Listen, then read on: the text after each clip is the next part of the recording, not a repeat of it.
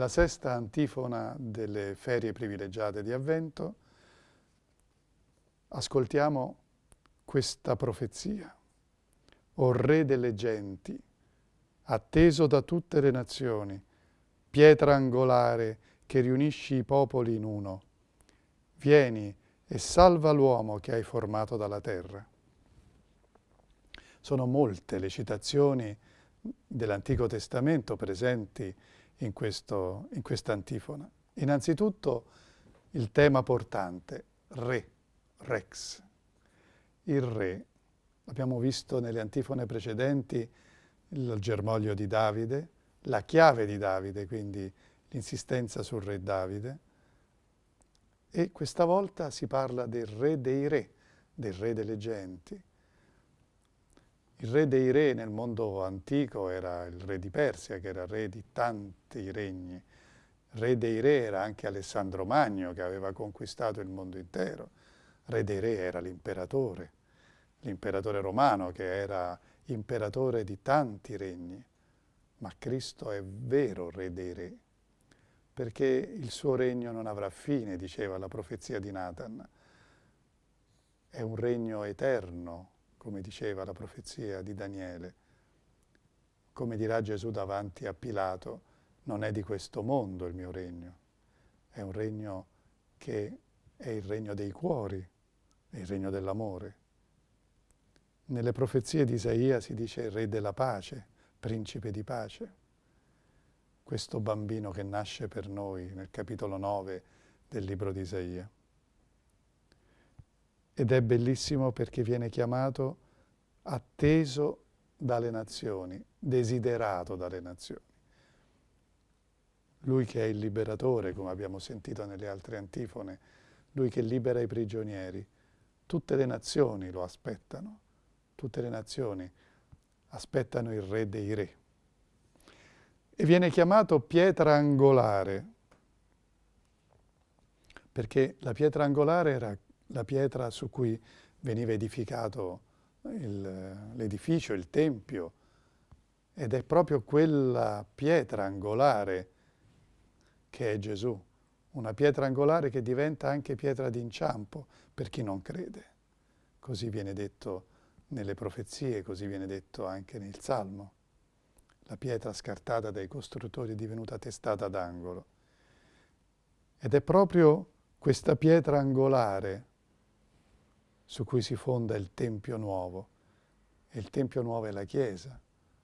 È su Cristo, pietra angolare, che tutto viene edificato. E poi dice questa espressione, che riunisci i popoli in uno.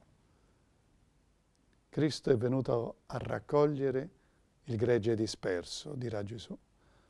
Io sono colui che è venuto a fare unità. Il mondo è disperso, come pecore senza pastore. Ma Cristo, il buon pastore, raccoglie il gregge, raccoglie il popolo e lo riporta all'unità, come aveva detto la profezia di Ezechiele. Porterò tutto il gregge e ne farò un solo pastore. E vedete la, la profezia di un mondo ritrovato, di un mondo che ritrova unità e pace, è ancora così attuale. E serve, serve un re dei re, serve un signore dei signori. Nell'Apocalisse viene invocato sempre come re e signore, come sovrano. Tu solo sei degno di ricevere l'onore, la gloria e la potenza, perché tu sei re. Certo, i re, dice Gesù, governano sulle nazioni con prepotenza, sono violenti. Ma Gesù dice, tra voi non sia così. Chi vuole essere il primo sarà il servo di tutti. Ed è Lui stesso a dare l'esempio di questo. È Lui il primo ad essere re di pace, re mansueto.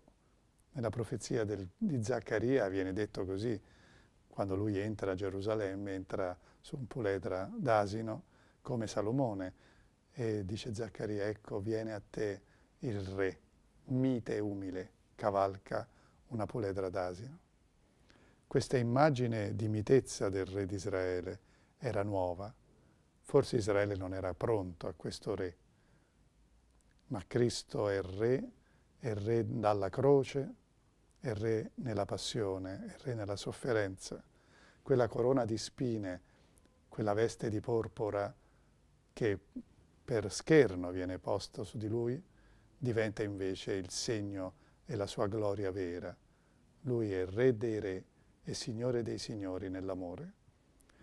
C'è un testo in un inno della passione, del tempo di passione, che dice proprio dal legno regnò il Signore, dalla croce regnò Cristo.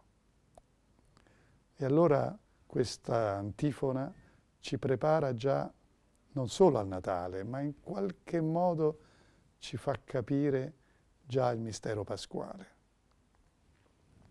Il Natale è legatissimo al mistero pasquale, perché Cristo viene come Redentore nell'umiltà e nella povertà, così come ci salverà nella croce. E allora, se noi rileggiamo questa antifona, sentiamo tutta la forza della redenzione. O Re delle genti, atteso da tutte le nazioni, pietra angolare che riunisci i popoli in uno, vieni e salva l'uomo che hai formato dalla terra. Vieni veramente a salvare l'uomo che nella sua povertà e umiltà possa essere redento. Magnifica